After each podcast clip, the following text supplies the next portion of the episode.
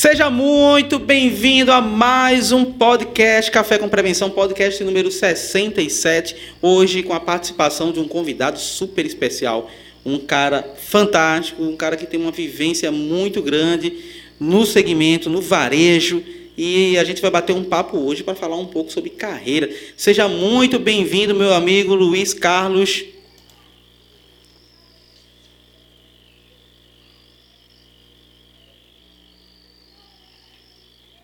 Boa noite, boa noite, Balbino, boa noite a todos.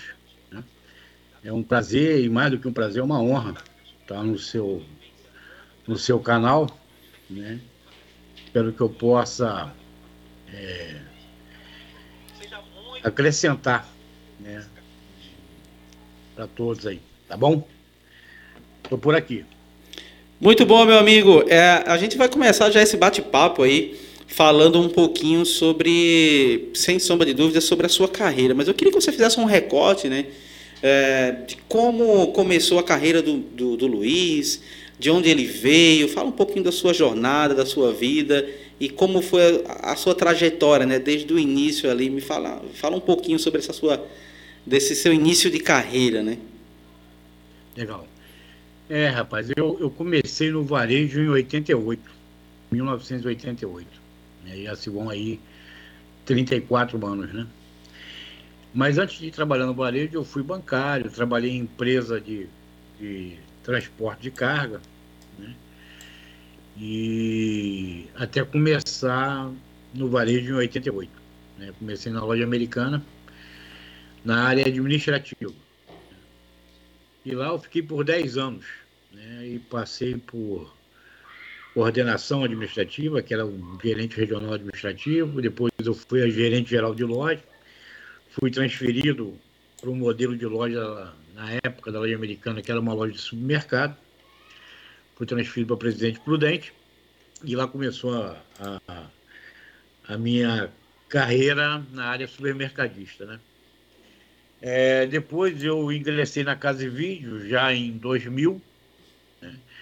quer dizer, grande parte da minha experiência ela é calcada em duas empresas, né? Esses 34 anos de varejo, é, 10 são na loja americana e 22 na Casa e Vídeo. Então, nesses dois anos aí, esse ato de dois anos, eu, eu conheci alguns varejos pequenos, né? E supermercado também. Trabalhei no ABC Barateiro, Pai Mendonça, depois virou Extra, Trabalhei na Barley, que é uma empresa que, que já não está mais no mercado, até ingressar definitivamente na Casa de Vídeo em 2000. Né? E lá fiquei até agora janeiro de 2022. De lá para cá, fiz um, um, projeto no supermercado. Né? E eu saí agora em 30 de junho. Né? Então, a base do meu conhecimento, da minha experiência, eu diria que, obviamente, foi formado, foi forjado a princípio na loja americana, mas acabou sendo basicamente da Casa Vídeo. Né? Eu tive a, o prazer, tive o privilégio de poder conhecer vários modelos de negócio de varejo. Eu acho que só falta conhecer um pouquinho agora do Home Center. Conheci atacado, atacarejo, o varejo em si. É... E hoje eu tenho aí uma experiência, é, sempre cabe mais, né? Mas são 34 anos de varejo. Muito e na bom. área de prevenção, deixa eu falar, acabei não falando, né? Na área de prevenção, na verdade, eu, eu na Casa e Vídeo, eu tive a oportunidade de trabalhar em algumas áreas. Né? Eu fui gerente de loja, fui é, gerente regional, trabalhei na área de expansão, né? É, real estate. Né? E na área de prevenção, eu comecei em 2015, é, porque eu tinha na minha regional o melhor resultado de inventário e a gente já cuidava disso é, com muita atenção. sabendo que a perda consumia parte do resultado na da última linha, né?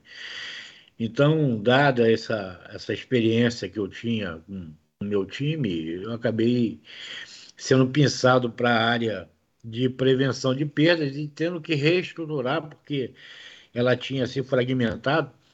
A gente conversa muito na ABRAP sobre isso, né? É, você estabelece um nível, um, um nível bom de, de controle de perda e se desmonta a área, né?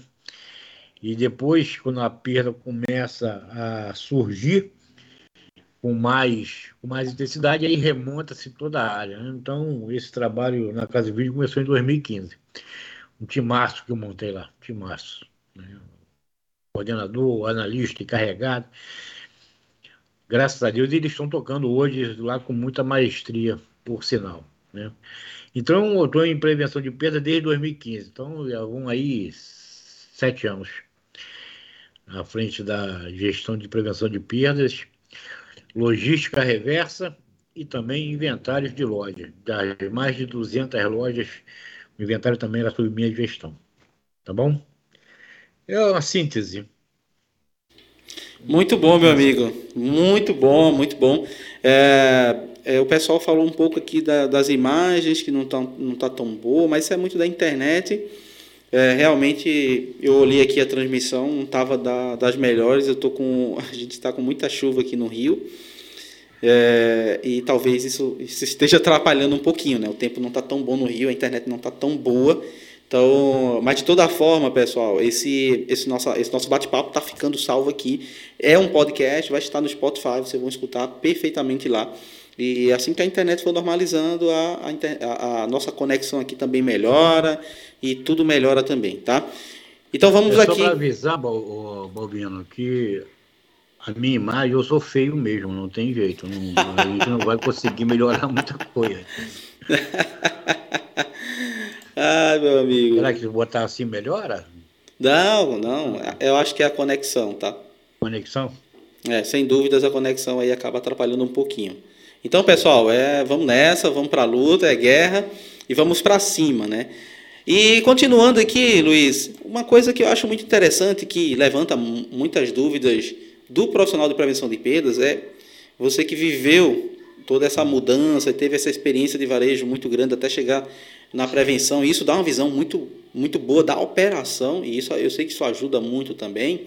Uhum. Mas para você, como um profissional deve começar na área de prevenção de perdas? É, eu acho, eu acho não, eu tenho uma convicção que a prevenção de perdas hoje tem sob um novo olhar, ela protege o lucro, né? O empresariado, as altas gestões, a alta direção tem que entender que a prevenção de perdas, ela ela existe para proteger o lucro. Né? E, e na, na verdade, é o que mantém a empresa vivendo hoje é um lucro sadio. Né? Então, é, para começar o, trabalho de prevenção de perdas, existem o que eu acho que são quatro ou cinco pontos aí que são importantes. O primeiro deles é eu entendo que a alta direção ela, ela, ela tem que patrocinar, ela tem que ser a responsável por isso, né? É porque a prevenção de perdas ela tem um, um estigma e na verdade faz sentido é tirar as pessoas da zona de conforto. Né? Quando você implanta uma área de prevenção de perdas, você muda todo o status quo da, da, da empresa. As pessoas é, se assustam né, porque o que elas faziam até agora talvez não possam mais fazer ou terão que fazer de forma diferente. Né? E isso acaba é, é, criando alguns impactos. Né? Essa, esse momento de transição tem que ser um momento, é, tem que ser feito com muito cuidado. Né? Eu tive a experiência recente. E, e também foi assim na, na, na Casa de Vídeo. Só que na Casa de Vídeo, a gestão, na época, a direção, né, apoiava irrestritamente. Né? É, nós tínhamos um. Bom, não vou citar cargo nem, nem nomes, mas apoiava e era muito fácil trabalhar, era muito fácil é, fazer prevenção de perda. Tanto é que a gente mudou muito o patamar, o nível de prevenção de resultado de, de, de perdas da empresa, mas muito. Eram dois pontos percentuais e a gente acabou entregando aí 0,45 em 2020, 2021 um pouquinho mais, 0,6 um ano mas é, deu resultado. Né? Então, eu acho que a primeiro ponto é, a diretoria quer, o presidente quer, né? isso vai causar algum, algum, algum impacto. Se tem esse apoio, eu temo que a missão de prevenção vai ficar muito mais difícil. Né? É, primeiro passo para implantar é você conhecer o seu, o seu problema, né? identificar o problema e conhecer quais são as causas. O primeiro passo, eu tive agora o prazer de conhecer uma, uma rede, uma pequena rede de supermercado, é, é, que a patroa, a dona lá, disse, nunca fizemos um inventário. Temos aí oito anos de idade, seis lojas e nunca fizemos um inventário. Eu falei, cara, sobrevive por misericórdia, né? Então a primeira coisa que a gente tem que fazer é conhecer o tamanho do estoque. Eu acho que esse é o grande, grande lance. Né? Até para que um estoque é curado, né? A ruptura ela surge exatamente daí, né? Porque o que é a perda não conhecida, os furtos não identificados, por exemplo, os erros operacionais, as quebras não contabilizadas, elas só aparecem quando você faz inventário. Seja ele um inventário total, um inventário rotativo, cíclico, como quer que seja. Mas a apuração do estoque, ela define não só a perda, mas principalmente o nível de ruptura que você tem e o que você tem que fazer para repor esses itens. Né? E, em segundo, o, tem uma tríade né, em prevenção de perda, é, é, o PPT, né? Pessoas, Processos e Tecnologia. Né? A segunda uma, as pessoas capazes, né? É, tem um, um, time de analistas, é, pessoal de campo. É, a gente não pode confundir prevenção de perdas com segurança, apesar de que acaba por uma questão de viés a coisa se confundindo, mas prevenção de perda é mais inteligência, né? Obviamente tem a mão na massa também, é importante, mas é necessário ter muita inteligência para você atacar o, o, ponto certo, né? Então, ter pessoas capazes para criar, acompanhar e controlar os indicadores e atacar as causas é fundamental também, né? Depois, usar a velha metodologia de análise e solução de problemas, né? é o velho PDCA aí, né? que, onde você identifica o problema, reconhece a importância dele no seu contexto, e aí você começa a fazer o planejamento, né? Você identifica quais são as principais causas e em cima delas você ataca. Você monta um plano de ação em cima delas. Né? Isso é muito importante. Apoiar-se em tecnologia é uma, um outro, uma outra coisa que eu acho que é. hoje você não escapa disso. Né? É, acho que nos últimos, nos últimos dois anos aí a, a tecnologia em prevenção de perda caminhou o equivalente a 10 anos é, até, aí, até nos últimos cinco anos. Né? Impressionante como evoluímos. Né? E hoje tem empresa ainda que não, não tem sequer um CFTV estruturado. É verdade. É, é, então, fazer prevenção não é só, só pegar o cara que está furtando na loja, né? é muito mais do que isso. Isso, inclusive, um novo, uma novo, nova visão aí, é até bom evitar esse tipo de embate, esse tipo de abordagem, porque a gente já viu no passado recente E esse tipo de abordagem ela é perigosa para a imagem, né? E a BRAP fiz parte de um comitê é, da BRAP para crises com o cliente e era basicamente a abordagem, né? Temos alguns players multinacionais, inclusive, que extinguiram a abordagem, né? No último trabalho que eu fiz, eu caminhava para isso, né? Para treinamento do, do pessoal do chão de loja de prevenção, para não recuperar e sim inibir, né? Esse era o grande, o grande diferencial, era, era o trade-off do negócio. Deixa de, de abordar, onde você corre o, o risco de ter um estresse maior, né? inclusive com máculas à imagem, né? e passa a inibir, a se fazer presente, a, a fazer com que o, o pseudo cliente perceba que foi percebido. Né? É um, e ele desista do seu intento. Né? E, e mais do que isso, agora. Desculpa, eu acho que estou falando demais, né? Mas, Não, meu amigo, eu, o espaço aqui acho, é esse. Eu acho que por trás disso tudo, como não como pano de fundo, mas como, como alicerce da, dos processos, das ações de prevenção de perda, são duas coisas que eu acho fundamental se estabelecer logo no início, que é o Código de Ética e Conduta Corporativa. Opa. Que quem não tem tem que providenciar. Né? É... E as normas. E as normas que definem os processos. Né? É...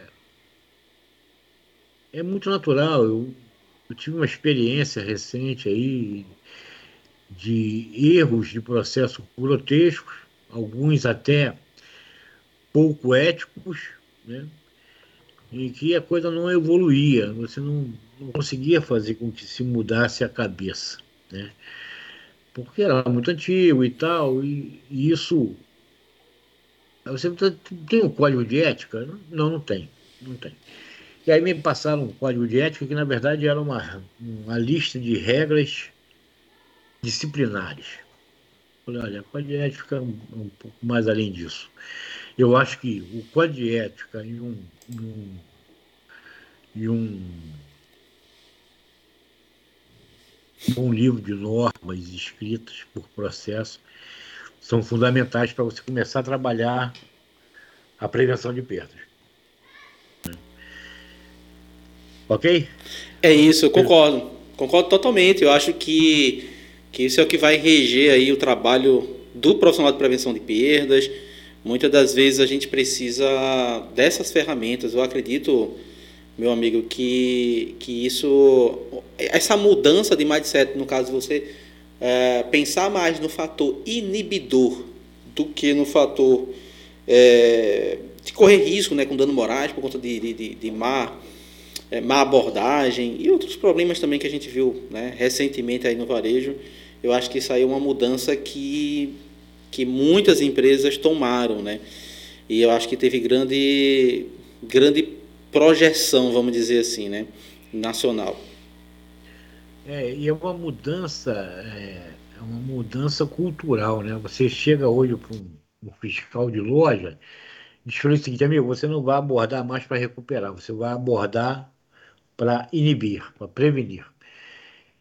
E ele não aceita, ele acha que isso vai aumentar a perda da empresa, que não é, não é assim, o que, ele, o que ele tem prazer é de abordar e abrir a sacola do cliente ou do pseudo cliente ali na, no check-out para para desvendar ou descortinar o possível furto, né? E ele não aceita, que a maioria deles não aceitam que esse negócio está mudando, está acabando, não é mais para ser assim. Né? Então isso é cultural. E aí, como eu te falei lá em cima, sendo cultural, a gente precisa de um patrocínio né, da alta direção, porque se a alta direção não patrocinar, você não muda a cultura. Tem jeito. Entendeu?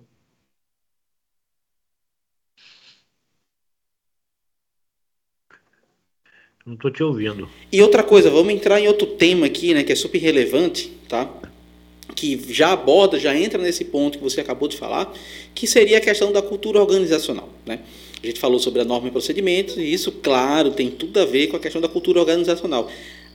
Em que ponto, em que ponto, é, claro que isso é, é vital em qualquer negócio, seja no início, meio, enfim, mas o que é cultura organizacional? O que é cultura de prevenção de perdas? Na sua visão, na sua ótica. Vamos ver como é eu posso vou falar isso. A, a cultura é algo que você constrói com o tempo, né? Por isso é tão, é tão difícil, dá tanto trabalho você mudar uma cultura. É muito difícil. Isso você não consegue fazer a curto ou curtíssimo prazo. É, é Para você implantar uma cultura de prevenção de perdas, primeiro você tem que ativar uma coisa que é o gente chama aí, chamava muito uma das empresas que eu trabalhei, que é o senso de dono. Né? Enquanto você não, não tem esse senso de dono, fica difícil fazer com que as pessoas realmente comecem a exercitar essa cultura de prevenção. Eu diria até que se você não conseguir fazer com que as pessoas se aculturem no, nesse tema, né, de que perder uma bala é ruim. Né? Obviamente, você tem que sempre pesar, né? Uma abordagem, por exemplo, por causa de uma bala, talvez não, não faça, não se justifique, né? Mas é, não é para perder nada nosso negócio, o varejo existe para gerar riqueza, não só para o acionista, para o dono, para o país, né? E para as pessoas né? que, que vivem.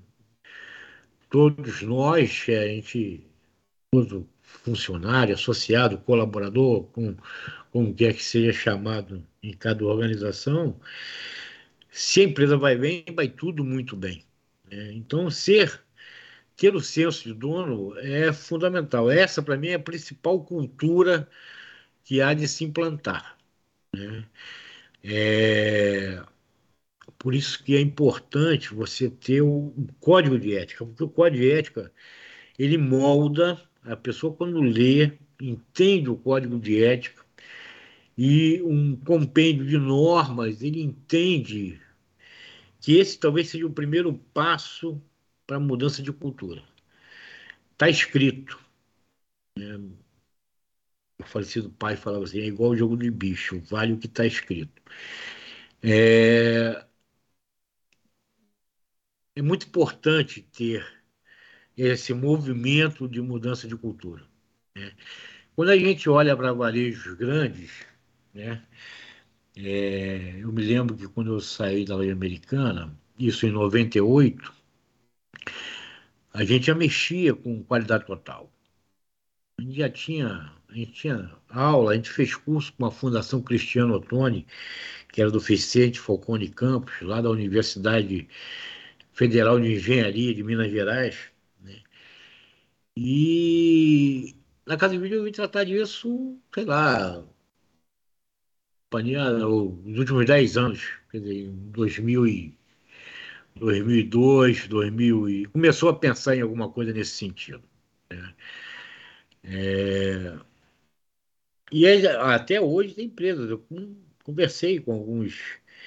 Eu fiz, acabei fazendo um trabalho de aconselhamento ou de consultoria. Mentoria, poderia é, dizer? informal, informal, né? É, aqui tem, tem um mercadinho aqui próximo, tem duas lojas aqui no Rio, também vou, eu vou me e reservar o direito de não, não dar a marca, mas ele me chamou lá, ele, eu acho que está na BRAP, ou na BRAP é Sérgio, e ele me chamou lá, eu queria só conversar um pouco com você, você me passar a sua experiência. Falei, cara, mas não vai dar, não vai dar certo. A gente vai ter que conversar por muito tempo. E eu fiquei na sala dele duas, três horas e a gente conversou muito, né? É, mas também carecia de normas e procedimentos, não tinha código de ética. As pessoas faziam o que queriam e sempre se reportando a ele, não ao gerente da loja. Isso esse, é, um esse é o cenário sério. do caos, né? É. É um problema sério, o clima organizacional era horrível, as pessoas não respeitavam. E aí na, eu falei para ele, sabe qual é o seu problema? O problema é você, pô. O problema da sua empresa é você. Falei na cara dele, eu acho que ele não gostou muito, mas como eu sabia que ele não ia me contratar mesmo, porque ele já tinha deixado claro que ele só queria conversar comigo para pegar um pescar um pouquinho da experiência, eu acabei falando isso para ele. Né?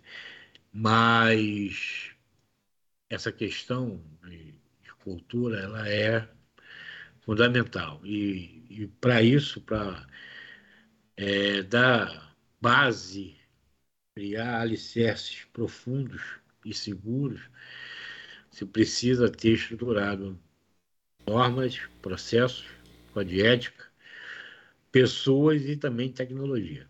Tem jeito. É verdade, eu concordo. E tem outra coisa né, que, é muito, que é muito importante, quando a gente está falando sobre essa questão de, de cultura, e aí eu estava lembrando aqui, que tem uma coisa que, que a gente acaba não, não percebendo muito, porque a gente exige tanto na hora da contratação, né? Uh, exemplo, né? a gente quer que o RH contrate a pessoa perfeita, né? Então a gente traça o perfil do profissional, né? A gente fala muito sobre o que a gente precisa e o cara chega na empresa, o RH, o capital humano faz a melhor contratação baseado em tudo, todo o perfil que você queria, né? faz aquela análise comportamental, vê, vê tudo e faz a contratação certa. Quando o cara chega na empresa, veja bem, pessoal, presta bem atenção nisso. O cara, quando chega na empresa, a, o cenário que ele está vendo é totalmente avesso ao cenário que o RH, enfim, o capital humano, contratou ele, as exigências que o capital humano contratou ele. E ele chega lá não tem processo nenhum Nada rodando, nada é padronizado e cada um faz da forma que bem quer. Então, é, muitas das vezes, a gente, o fato da gente não ter o que você acabou de falar, como normas né, e, e procedimentos que vão reger o trabalho daquele profissional, que vai fazer isso, acaba afetando o trabalho de um recurso humano, do capital humano, que, por mais que ele tente contratar o melhor funcionário, a empresa não tem uma cultura implantada e nem muito menos procedimentos operacionais implantados. Então, o cara, quando chega na empresa, já era. Aí, por isso que às vezes eu discuto com algumas pessoas que eu falo assim: Balbino, se fosse para escolher né, pessoas, processos ou, é, ou, tecnologia. Ou tecnologia, eu falo processos. Mas por que não pessoas? Aí eu volto ao ponto. Pessoas, a gente tem um turnover muito alto no varejo. Né? A indústria tem um turnover bem menor, mas a gente tem um turnover muito alto. Então, se eu não tenho cultura, eu não vou ter pessoas boas dentro da minha empresa trabalhando, porque a cultura da minha empresa não, não tem cultura.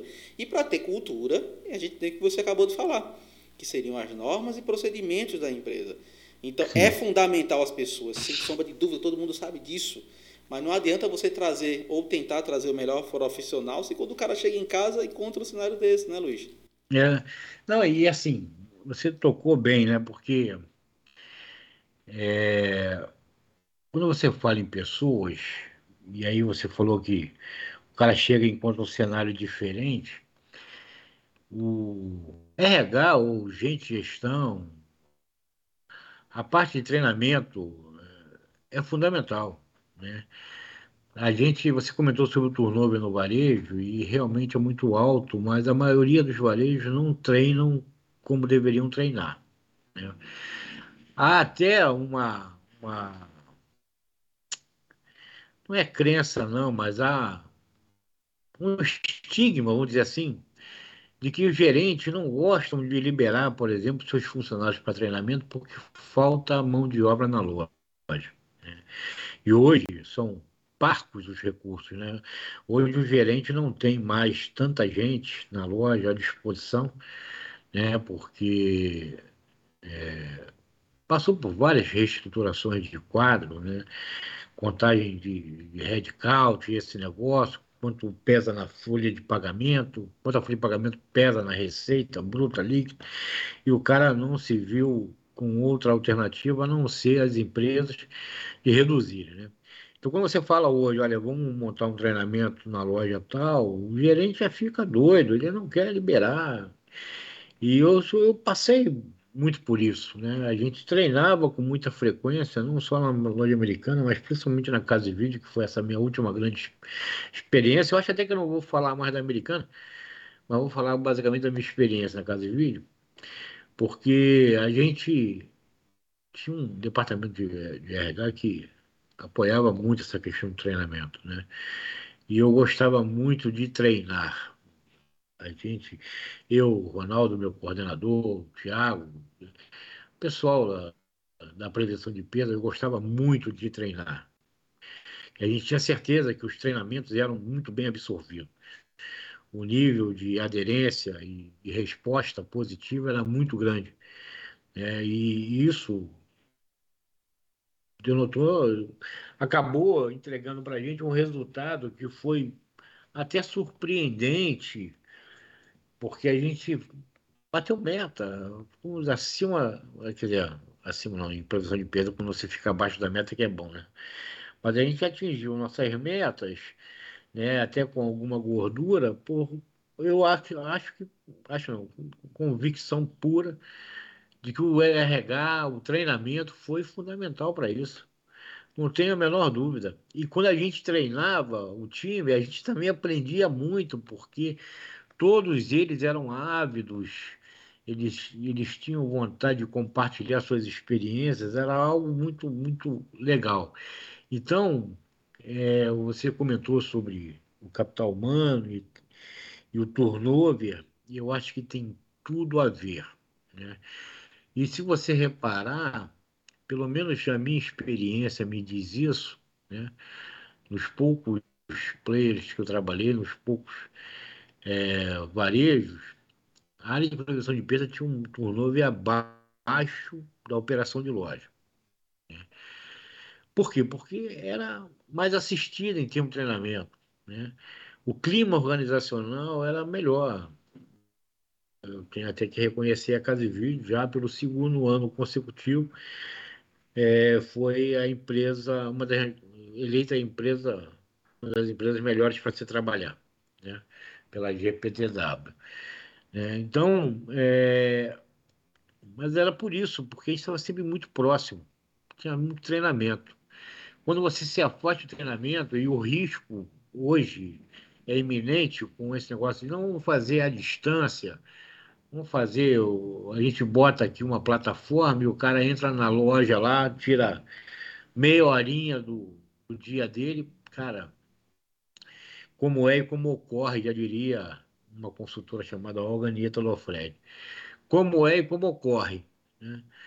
Você planeja, bota a plataforma para rodar, e às vezes o cara até faz, mas não assimila nada, porque não tem, não tem troca não tem aquele negócio de você se relacionar e você contar a sua história e ouvir a história dos outros. É você e uma máquina. Né? E aí isso acabou realmente. É, corre o risco de acabar realmente por você achar que treinou e não e o treinamento não não teve aderência né? isso é um risco então para corrigir essa questão de turnover é, basicamente, eu acho que além da relação que se tem, né, é, eu acho que o perfil, por exemplo, do, de qualquer gestor é gostar de gente. Esse é o primeiro. Sim. Tem que ser o primeiro. Né? Primeiro, uh, o primeiro predicado que o cara tem é gostar de gente. Né? E aí ele trabalhar isso fortemente, porque quanto mais ele treina, mais profissionais ele forma. Agora, se ele achar que operação da loja, prevenção de peso, operador fiscal, ou segurança que seja mais um no contexto, aí a tendência é o cara trocar o emprego que tem por um outro que vai ganhar 10 reais, 100 reais a mais. Né? No fundo, você perdeu um, possivelmente um bom funcionário, entendeu? Aí é o turnover aumenta. Sem sombra de dúvida. Esse, eu acho que esse é um dos principais agravantes. E, e você falou aí de outro ponto muito relevante é que o cara tem que gostar de gente, né? E, e, e, e eu já passei por experiência de estar, tá, por exemplo, né? De visitar loja com, por exemplo, o, o gerente de operação, né? E a gente visitar sete lojas né? no mesmo dia e nenhuma das lojas, esse gestor, ele estava me apresentando as lojas, nenhuma dessas lojas o gestor chegou, deu um bom dia ou conversou com qualquer que seja, qualquer pessoa dentro da empresa. E assim, eu fiquei impressionado, né? Porque, tipo, eu, aí eu falei com, com o gestor, falei, cara, a gente entrou em sete empresas aqui, e nenhuma das lojas você sequer deu um bom dia para o pessoal, né? Você procurou diretamente o gerente da loja, que, que que você apresentou o estoque, me mostrou a loja em si, a gente saía e ia para a próxima loja e você não falava com ninguém. E isso, cara, isso é muito ruim para a tua gestão, para o teu trabalho e para o meu também, para o nosso trabalho como um todo, porque está mostrando que, que, que, isso não é uma prática da empresa se, se, se tratar bem as pessoas, conversar com as pessoas, ouvir as pessoas. Então, Muitas das vezes o fato de você ouvir, eu acho que, que ouvir quem está na operação ajuda muito. Né? E, e, e, sem sombra de dúvida, a sua experiência na, na operação fez com que você tivesse essa sensibilidade, inclusive até maior do que muitos profissionais que a gente encontra que, que não tem. É. Não, e interessante, eu, eu, eu fui um privilegiado na vida, né? Porque quando eu entrei em prevenção de perdas, eu já tinha passado, eu conheci, conhecia bem a operação de todas as lojas, eu sabia quem procurar. É... Até pelo tempo também que eu fiquei na vida lá, 22 anos. Mas para fazer prevenção de perda não foi tão difícil como se eu tivesse, se eu tivesse vindo do mercado, por exemplo. Porque eu já conhecia bem a empresa, conhecia a operação da empresa, eu sabia exatamente onde, onde era o ponto a ser atacado. Né? Isso facilitou muito. Né? Mas, mais do que isso, eu tinha uma equipe maravilhosa. A equipe está lá ainda. Graças a Deus estão lá. Né? E poderia citar nomes aqui, mas eu estaria cometendo alguma injustiça. Né? Mas é, talvez tenha sido uma das equipes mais redondas que eu, que eu tenha trabalhado. É, e essas coisas, o,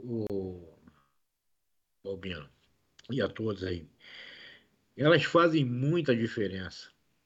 Você falou aí que o cara entra no cumprimento e tal. A gente, eu fazia questão de conversar com todo mundo. Eu não sou diferente de ninguém. O meu time também faz isso. As pessoas hoje, os gestores, pelo menos quando eu saí de lá, tinham o hábito de fazer isso. Eram muito próximos, muito acessíveis, né? E, e, e interagia com todo mundo. E isso facilitava muito, muito as coisas para todo mundo, para todo mundo. O gestor tem que entender que as pessoas é que entrega um resultado. Né? Não é ele, não é ele. O gestor ele é o maestro, mas quem toca os instrumentos, quem faz o som, são os músicos que estão lá, um com violão, outro com violino, um com, com a percussão e assim sucessivamente. O maestro ele só coordena, né? Então, é, eu acho que o caminho é esse mesmo. É, é trabalhar as pessoas, ter a melhor equipe. Né? Nenhuma relação ela acontece se não houver confiança, então é importante confiança, previsibilidade, as pessoas sabiam exatamente o que que como eu reagiria, o que que eu pensava sobre assunto A ou B, isso era muito importante porque isso moldava as ações do time, né? Eles já sabiam o que fazer e o que eu esperava. Né? Então, isso também agilizava muito, facilitava muito a nossa vida. Né? Então, meu amigo, se o caminho não for para o time por gente, ele não vai a lugar nenhum. Ele vai, como diria os mais antigos, vai ficar correndo atrás do rabo. Concordo totalmente, meu amigo, é, com essa sua, com toda essa, tudo isso que você passou aqui, né? Concordo totalmente. E vamos entrar em outro ponto agora que eu acho que é super relevante, né? A gente começou lá no início falando um pouquinho sobre essa questão né, dos inventários, do papel né, da melhoria da acurácia, o que, que ela consegue entregar. E a gente viveu um cenário que você, né, mais do que ninguém, passou por essa dificuldade que foi aí a pandemia, né, tivemos aquele ápice, e algumas dificuldades relacionadas à acurácia, para conseguir ter uma venda mais efetiva com relação ao, ao, à parte online. Né? Mas eu queria que você falasse um pouquinho sobre qual foi e como foi o papel né, dos inventários, desse trabalho que é feito, né, na sua, por exemplo, na última experiência que você teve na casa de vídeo, mas enfim, da sua visão com relação aos inventários e o quanto isso pode melhorar em termos de acurácia, se tratando e tendo uma boa análise, né? Porque não é só contar produto, né, meu amigo, é fazer análise de dados, não é isso? Isso aí. Contar é fácil, né? Porque hoje, inclusive, está eu sou do tempo que se fazia inventário, você vinha com um papelzinho picotado em três lugares, colocava lá no produto, anotava o código, não tinha nem código de barra na época? E você deixava lá coladinho nele, anotava a descrição, aí fazia a primeira contagem, destacava, fazia a segunda, destacava, depois comparava uma com a outra. Hoje é tudo no BIP, né? Pá, pá, pá, pá, pá, 450 bips por hora, homem. Essa é, é a produtividade da terceirizada. O nosso time fazia 600, 650. Hoje está muito mais é, muito mais seguro fazer inventário. Né? E lendo engano daquele que acha que o inventário é um custo desnecessário. Né? É, ter um estoque acurado, ou seja, um estoque físico igual ao contábil, é primordial para o sucesso do negócio, para começar. Primeiro, ele acaba com as rupturas, porque o cara, quando furta na loja, ele não causa só a perda do produto em si, né? mas causa uma perda que ela é, ela é marginal, marginal não é de margem não, mas é tá é uma perda invisível, né? ou intangível naquele momento, que é a perda pela não venda, né? E uns cases interessantes, a gente vendia escova e pranchas alisadoras e não, não, na época não tinha proteção. E aí o, o cara reclamava o dinheiro dela, ah, mas eu não recebo prancha aqui da marca tal, a mais vendida. Como? Não, eu tô sem. Ah, mas eu olho aqui no seu estoque, no sistema, você tem mais de 100 peças, pô. Bota no salão de venda. E o cara não tinha, porque roubaram todas as 100 peças da, da prancha, né? Então, esse é um grande mal que, que, que a perda também causa, né? o furto. Ou o erro operacional também na contabilização de notas fiscais, ou, ou não emitiu nota, vendeu, não emitiu nota. Fazer a coisa certa é importante para a prevenção de perda. Né? A gente dizia na casa de vídeo assim, nada entra e nada sai sem nota. Né? Esse era um princípio básico. Então eu tinha certeza que se o, no estoque lógico, no sistema, tinha uma quantidade, aquela nota deu entrada. Pode ser até que na hora de, de o cara embarcar lá, ele botou mil quando deveria ser cem. E alguém deu mole na conferência e botou botou contabilmente mil para dentro, na verdade só entraram 100. Ah, falta de 900 peças. Né? Mas, a despeito disso, a perda, o furto interno, consumia muito dos dois lados, além de perder o produto, o custo, ou a venda do produto, ou o custo CMV do produto, perdia também a não venda, por não ter o produto disponível para o cliente. Essa ruptura hoje, é, eu acho que tem alguns caras que fazem isso muito bem, tem 5, 6, 7% de ruptura nos itens da curva A. Né? 80% da venda, esses itens aqui, o cara tem 7, 10%.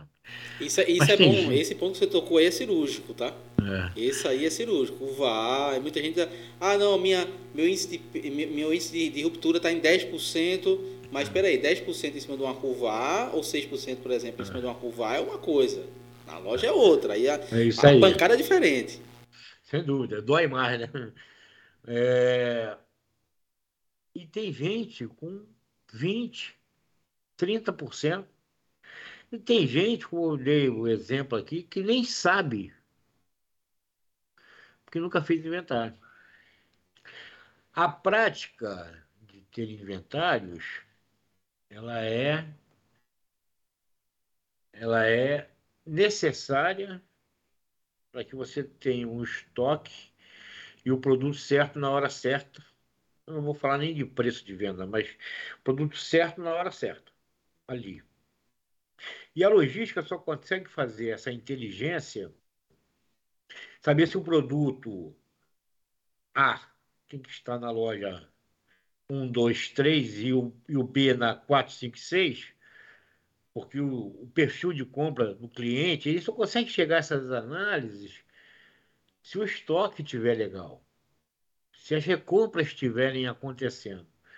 O problema é que você tem hoje um stockout alto é, de recompra. Mas por quê? É porque não comprou porque o estoque estava cheio, mas o estoque lógico, o estoque físico vazio. E isso também causa um desequilíbrio. Né? Eu não sou exatamente o melhor cara para falar disso, porque já entra mais na seara da logística, mas causa um desequilíbrio de sortimento, por exemplo. Você acaba ficando com produtos que você vende menos, e aqueles que vendem mais, você não tem, você não tem reposição. E aí, esse que você vende menos na sua loja, na loja XPTO, vende mais, e ele não tem. E aquele que você não tem porque vendeu mais, tem na loja que vende menos. Então, esse desequilíbrio, a logística só consegue, só consegue enxergar isso e fazer as tratativas, tomar as tratativas para remanejar produto para as lojas que vendem, que tem a boa saída do item, se os estoques estiverem corretos.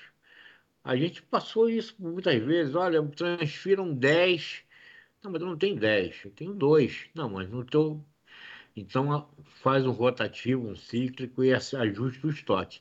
Aí esse 10 e 2, esses 8, era guardadinho lá para inventário total e, e para conta de perdas. Entendeu? Mas o importante naquele momento é ajustar o estoque para calibrar a venda. Às vezes a empresa sofre por falta de venda, não é nem por falta do cliente. Né? Porque o cliente você tra trata de uma forma diferente. Você pode aumentar o ticket médio dele, fazer ele levar mais coisas, ou mais, mais valor, itens de valor agregado maior, ticket médio maior. Né?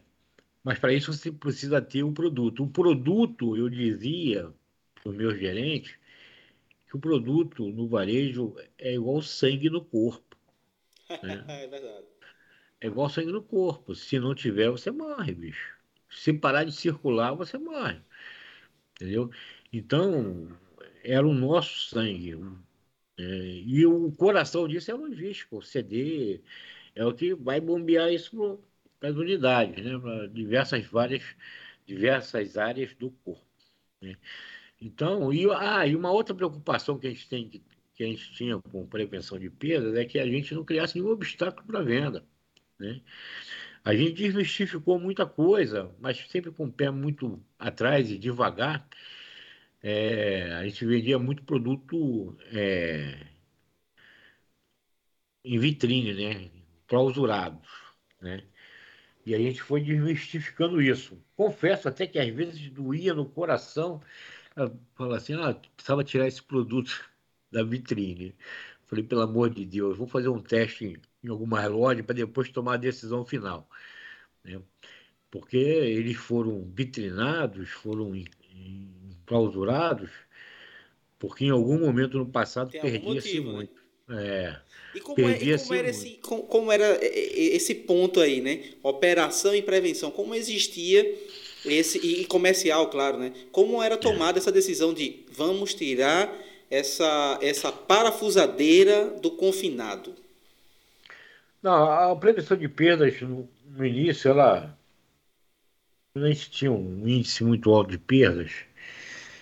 A prevenção ela, ela não facilitava esse tipo. Até, até para você, se quer tirar da, da vitrine, vamos fazer um teste.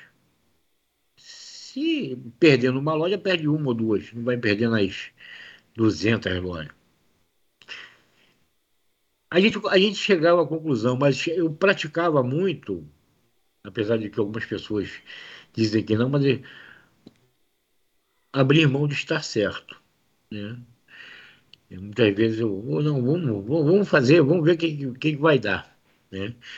E às vezes que não dava certo, ou seja, fazia e a perda aumentava, as pessoas com que eu me relacionava, merchandising, Beth Pires e, e outras pessoas de, do comercial, eles se sensibilizavam também com isso, porque a perda é de todos, né? Eu falava, gente, a perda não é minha, perda de todos nós, a perda da companhia. Se ela perde muito, nós perdemos muito. Você perde muito, eu perco muito. Né? É o senso do dono. Então, e aí as pessoas se sensibilizavam e, e me ajudavam muito. Eu fui muito ajudado, muito ajudado. As pessoas sabiam exatamente. E a gente procurava não, não criar nenhum obstáculo para a venda, porque a gente sabia que, quer dizer, nenhum, né? A gente tentava não criar obstáculos para a venda. Né? Mas às vezes ou outra acontecia, mas a gente sempre discutia, a gente sempre chegava a um denominador comum. Né? E, particularmente, a venda sempre é soberana, né? Porque sem venda, assim, até com a loja fechada eu corro risco de perder, apesar de não vender nada. Né? Então, a venda ela é crucial para tudo. Né? Caraca, Tem que vender. É verdade, não. Total, total, total sentido. E, e, e o difícil é você encontrar esse ponto de equilíbrio, que a gente passa por algumas empresas que existe uma, existe uma guerra tão grande entre o comercial e, e, e às vezes a prevenção, e a operação fica naquele meio, não, vou fazer o que o comercial está mandando, e acabou. E quando existe essa comunicação, ah não, vamos testar, vamos fazer isso, não tem nada não tem nada engessado, né? Então a gente é flexível até aquele momento que se prova, né? E a gente faz os testes, cara. Eu acho que, que essa é a nova prevenção, né? É isso que a gente Sim. tem que fazer. Sim. Eu, eu particularmente, eu não, não tenho que me. Não tenho nenhum exemplo negativo nesse negócio, né? Eu sempre. A gente sempre interagiu muito bem, comercial, operações e prevenção de perdas. Né? Até porque tinha uma outra área que era da minha gestão, que era a logística reversa, que era a assistência técnica, que eu dependia muito do comercial. Porque para diminuir o saldo, eu precisava que o comercial interferisse junto ao fornecedor para aceitar a devolução. E o que eu dizia para o meu pessoal do que assim, era um perigo nós falarmos com o fornecedor, porque era o risco até de afetar a relação comercial, porque o que a gente queria era reduzir a perda com defeito e quebra. E que ele recolhesse tudo, nós fizéssemos devolução, ou seja, arcasse com 100% do nosso defeito. Só que é longe de acontecer isso, né? Então a gente tinha que comercial batalhando muito junto ao, aos fornecedores e a gente conseguiu até um resultado muito bom. Mas assim, é uma área também que dita o ritmo da perda muito grande, muito grande. Uma área que precisa ter dois olhos, que é essa parte, dois olhos focados, que é essa parte de troca, vencimento, validade. Acho que hoje tem algumas tecnologias aí que estão facilitando. No passado já era mais difícil. Opa, então vamos pegar esse gancho aí de tecnologia, já como você falou rapidamente, e, e claro, você falou aí da questão dos inventários, né? Que antes não tinha nem o próprio código de barras, né? É. A experiência prática que você viveu. É, me fala para você aí quais são as ferramentas fundamentais para uma área de prevenção, né? para um profissional de prevenção de perdas, pensando assim, é, um investimento não a longo prazo, não um investimento alto, mas assim algo que todo mundo tem que ter, né, para utilizar como ferramenta é, é, da prevenção. Vamos falar primeiro assim, o, o que, que eu acho que em termos de processos a gente precisa ter bem consolidado nas empresas, né?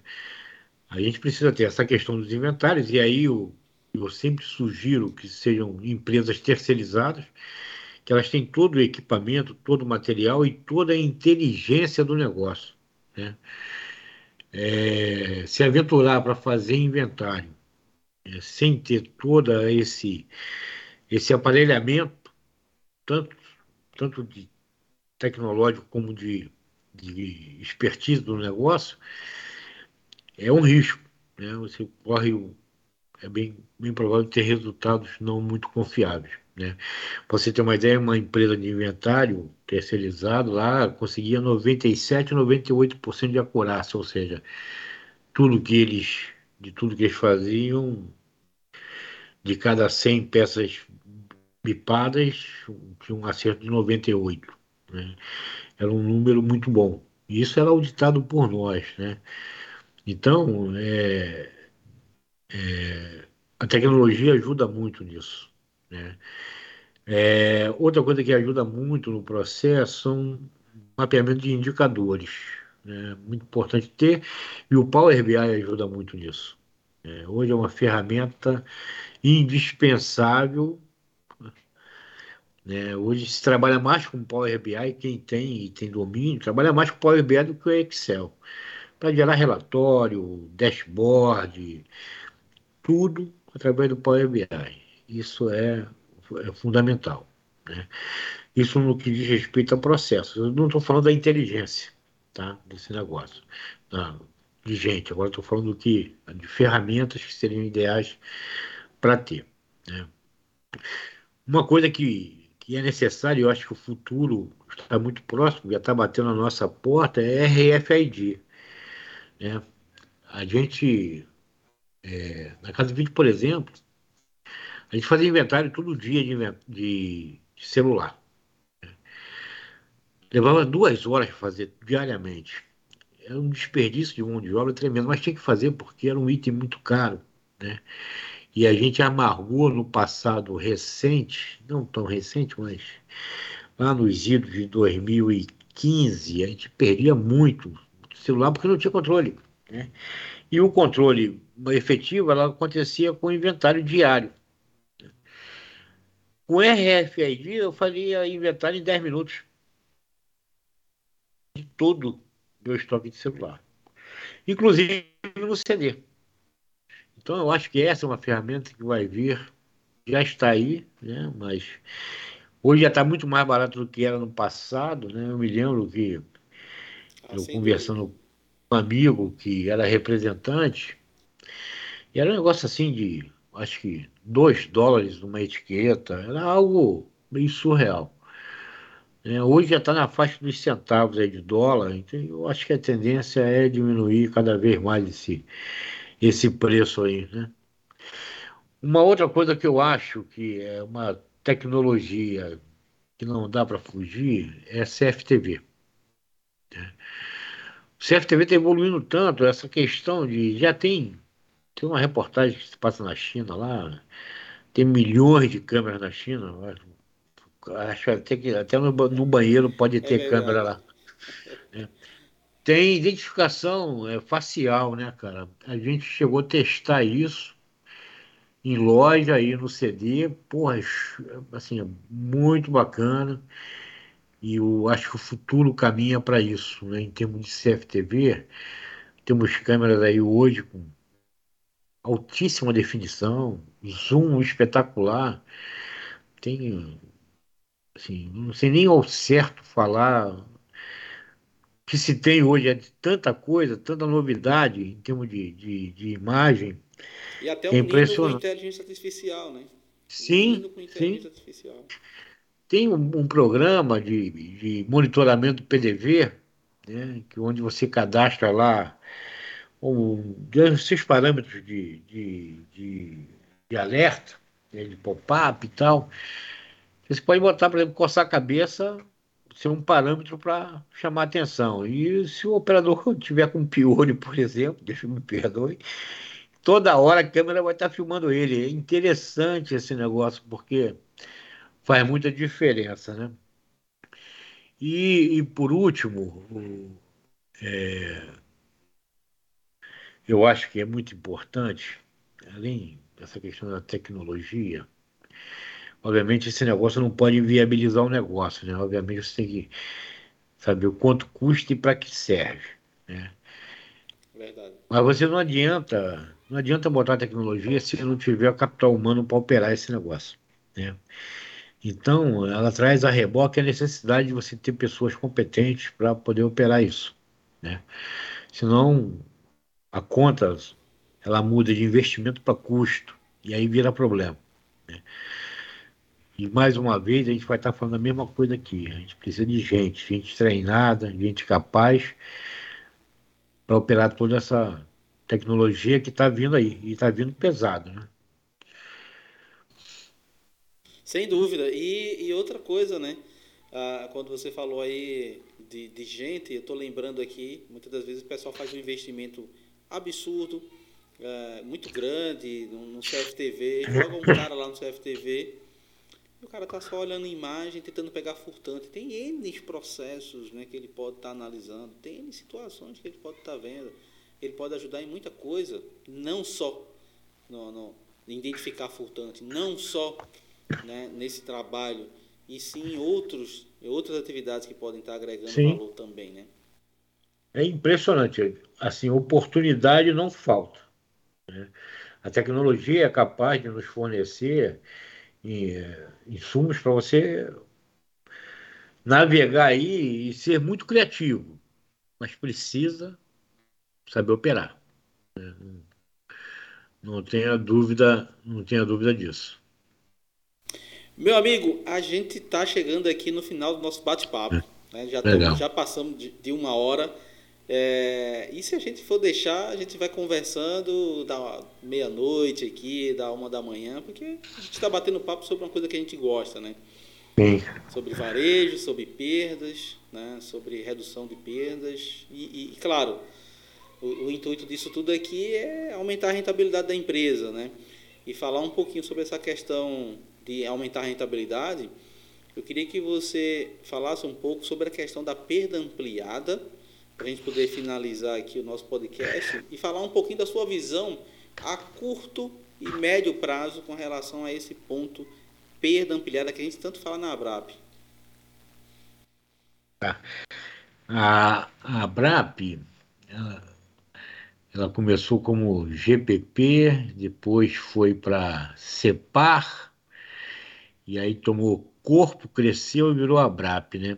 E desde os primórdios, que o nosso presidente lá falava assim: olha, a gente precisa falar sobre perda ampliada. Mas eu acho que nem se, se chamava perda ampliada.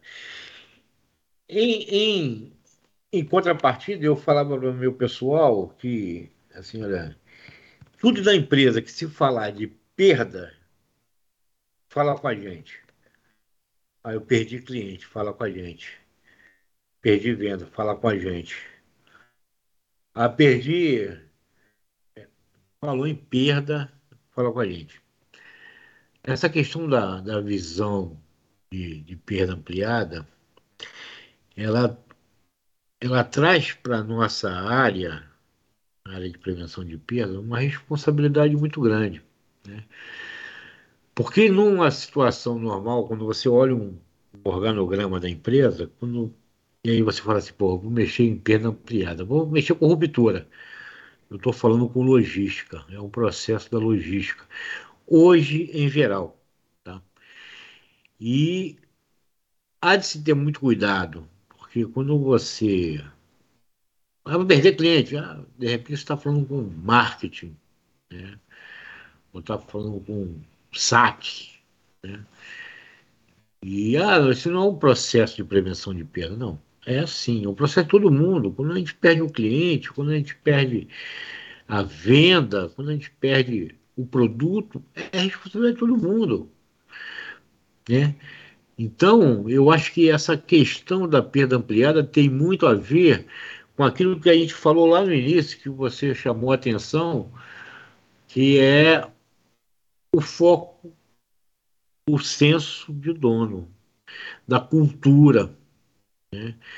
Porque o dia que a gente tiver um funcionário, eu tive um presidente, só fazer um. Eu tive um presidente na loja americana, ele dizia assim: olha, meu sonho é quando um operador de caixa pensar igual a mim.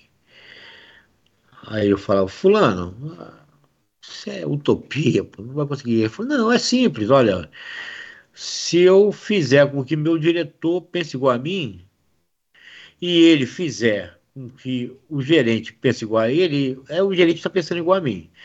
Se o, o, gerente fizer com que o subgerente pense igual a ele, o subgerente vai estar pensando igual ao gerente, que pensa igual ao diretor, que pensa igual ao presidente. Fechou. E aí ele foi cascateando até o cargo lá de ASG. Né? Diz assim: olha, ele não foi agora, se o ASG tem que pensar como presidente. E aí, ah, isso não existe. Aí ele, ele vem lá. A SG fala com o supervisor de limpeza, com o supervisor de limpeza fala com o chefe administrativo, o chefe administrativo fala com o subgerente, o subgerente fala com o gerente, o gerente fala com o diretor, o diretor fala a língua do presidente. Eu acho que a perda ampliada tem muito a ver com esse raciocínio, né? Que todo mundo pensa na mesma linha, na mesma cadeia nas mesmas responsabilidades, redução de perdas,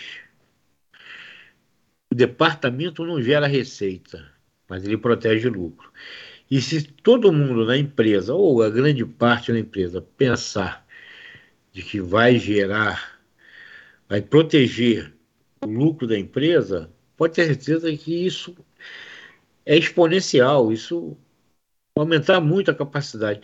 Imagina uma empresa grande, para ganhar 1, 2% e ele ganhar no resultado final, quanto isso não dá? Pode até se falar que no final do ano tem um bônus gordo né, o cara receber. Entendeu? Então é assim que eu vejo a, a, a questão da, da visão de perda ampliada. Eu acho que é uma necessidade, a gente vai acabar tendo e alguns já estão fazendo, né, encarando isso de frente, deixando de é, feudo do seu processo, né? ninguém mexe, esse processo é meu. E aí não estou falando do comercial, do marketing, do saque, do RH, falando da empresa. A empresa perde, não é um nem outro. Quem perde é a empresa.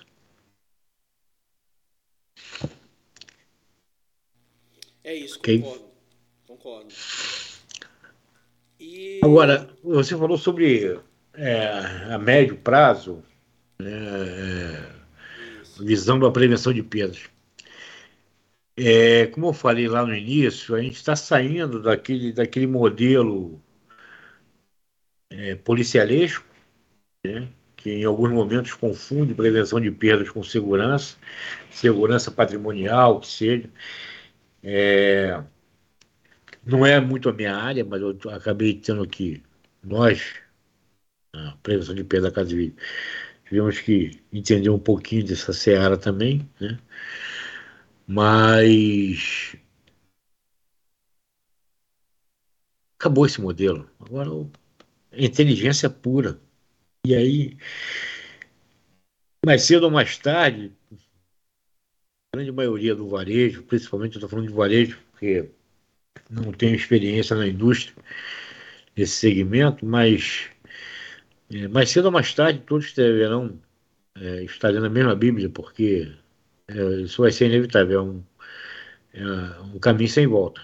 Né? A perda ampliada, ela vai bater a nossa porta, já bate, é que a gente não, ainda não ouve. Né? Mesmo a gente, profissionais de prevenção de perda, ainda não ouvem. Né? E eu estou me incluindo nesse, nesse sentido também, apesar de mostrar preocupação, ainda era preciso estar mais atento a isso, a perda ampliada. Assim, sombra de dúvidas é um assunto que a gente tem muito ainda para debater. Eu acho que sempre temos a, a, aprender, né? Sobre tudo, sobre tudo. E eu acho que a, que, que a questão da perda ampliada, aos poucos a gente está desmistificando um pouquinho isso aí. E, e, é muito bacana ver o quanto, o quanto a Abrap né, cresceu, o quanto a gente conseguiu evoluir também na prospecção, em trazer novas pessoas né, para esse cenário aí que tanta gente, a gente difunde, né, tanta gente traz é, conteúdo, né, tanta gente tenta ajudar. Né. Meu amigo, é, por mim a gente ficaria aqui por mais uma hora, mas a gente tem que fechar aqui o bate-papo. Eu quero primeiramente agradecer muito, tá, por você ter disponibilizado um tempo aí para a gente ter batido um papo. É, esse podcast aqui vai ficar marcado porque eu aprendi muito com você aqui e cada, cada semana que eu passo e que eu trago uma pessoa diferente aqui eu aprendo né, com todos vocês e para mim isso só enriquece tá, a minha carreira. Legal, eu que agradeço. Como eu falei lá no início, é é mais do que um prazer, é uma honra estar aqui. É uma honra é, ter as pessoas ouvindo a gente aí. Né? Agradeço a presença de todos. E, Balbino, é, o próximo passo agora é a gente tomar um café. Né? Sim, estamos no Rio, né? É. Cansou do Nordeste, né? Mas dizem que ninguém cansa do Nordeste. Então, não, não. É, muito obrigado, meu irmão, pela oportunidade, tá bom? Muito obrigado mesmo. Eu estava muito nervoso, estava ansioso. É a primeira vez que eu ia participar uma entrevista assim, ao vivo. Né? É... Acho que as próximas, se acontecer, vão ser mais, mais highlights para mim, porque aí a gente vai melhorando a cada dia, né? Vai sim, vai acontecer. Muito obrigado, Balbinho. Fazer debates aqui, trazer mais colegas. Viu? Legal. Bacana. Obrigado. Fiquem todos com Deus. Uma boa noite. Né? E sejam todos muito felizes. Tá bom? Obrigado, Luiz, mais uma vez. Aqui o espaço está aberto para sempre quando precisar. Uma satisfação receber você, um grande amigo. E logo, logo vamos tomar um café assim e vamos estender mais esse bate-papo, trazendo mais gente, fazendo um bate-papo um pouco maior aqui também com outras pessoas, tá? Muito obrigado também. Meu boa noite aqui para você. E detalhe, tá? Esse programa foi gravado, vai ser publicado no Spotify, tá? Então, se você quiser assistir, escutar ele, né, perdão, na íntegra, escuta pelo Spotify, você escuta na academia, você escuta no carro, enfim, você escuta esse bate-papo aqui em qualquer lugar, tá bom? Então, muito boa noite para você e até o próximo Café com Prevenção, tá ok?